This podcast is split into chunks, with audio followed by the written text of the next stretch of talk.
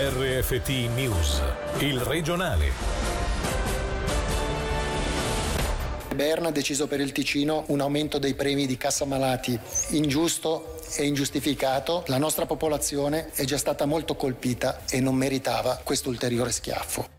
Buonasera dalla redazione di Radio Ticino. Quelle che avete appena sentito sono parole cariche di disappunto pronunciate dal ministro della sanità ticinese Raffaele De Rosa. Il nostro cantone chiedeva lo status quo, ma nel 2021 l'aumento del premio cassa malati sarà del 2,1%, il più alto a livello svizzero, un incremento quattro volte superiore alla media nazionale. Nel nostro cantone, mediamente, l'aumento sarà dell'1,9% per gli adulti sopra i 26 anni, del 2,9% per i giovani adulti e dello 0,9% per i minorenni. Sentiamo proprio il direttore della DSS.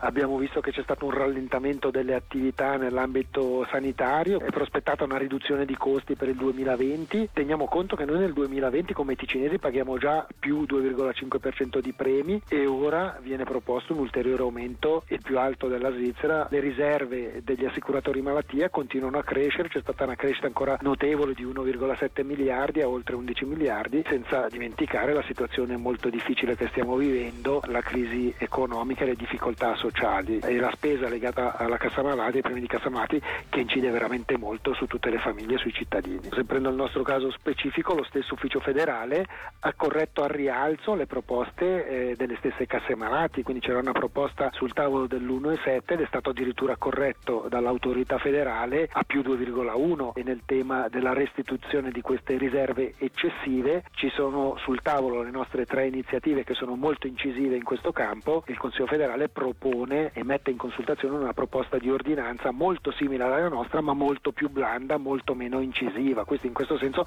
noto anche delle proposte molto contraddittorie e deboli rispetto a quello che si potrebbe fare.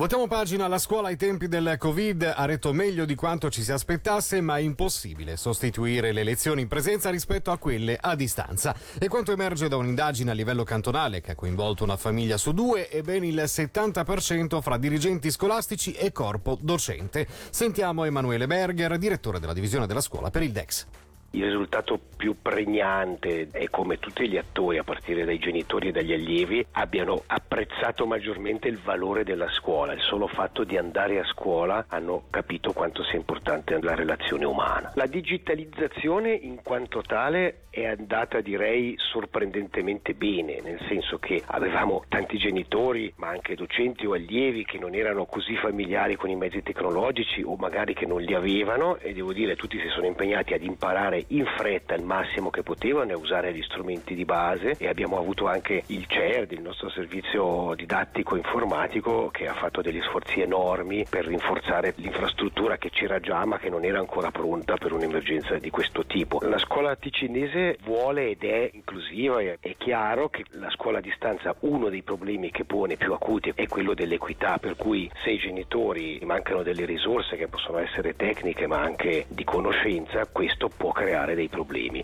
La scuola ha fatto di tutto per ovviare a questo, come per esempio il servizio di sostegno pedagogico, i cui operatori hanno, hanno fatto di tutto, hanno contattato personalmente, in certi casi sono anche andati a casa dei ragazzi per poter seguire quelli che erano più in difficoltà.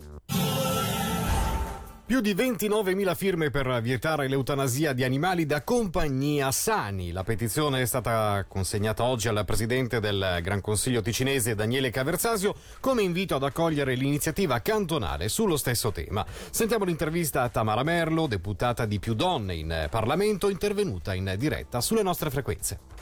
Era un cane giovane di 4 anni, sano, con un, un, handicap, non vedeva molto ed era sordo e questo lo portava ad abbaiare. Era in un canile, è stato adottato, direi purtroppo, da una volontaria che l'ha tolto dal canile, l'ha portato a casa e poi nel giro di due settimane ha capito che non ce la faceva, l'ha portato dal veterinario e l'ha fatto sopprimere. Giustamente c'è stata un'onda di indignazione e tante persone si sono anche purtroppo scagliate violentemente nei confronti del veterinario e di questo questa signora, però ci sono altri che hanno cercato per fortuna di catalizzare questa energia in senso positivo. Io in particolare sono stata contattata da una volontaria animalista, Nadia Parise, mi ha chiamata e mi ha detto dobbiamo fare qualcosa e abbiamo lanciato con la collega Sabrina Aldi della Lega una iniziativa cantonale perché abbiamo bisogno di cambiare la legge federale, la legge sulla protezione degli animali. In questo momento con la legge che abbiamo è possibile per un proprietario far sopprimere il proprio animale da un veterinario senza nessuna conseguenza perché ci si è stufati dell'animale o da fastidio, anche se non ha nessun bisogno di essere soppresso. Ora passiamo alle altre notizie in meno di un minuto con Alessia Bergamaschi.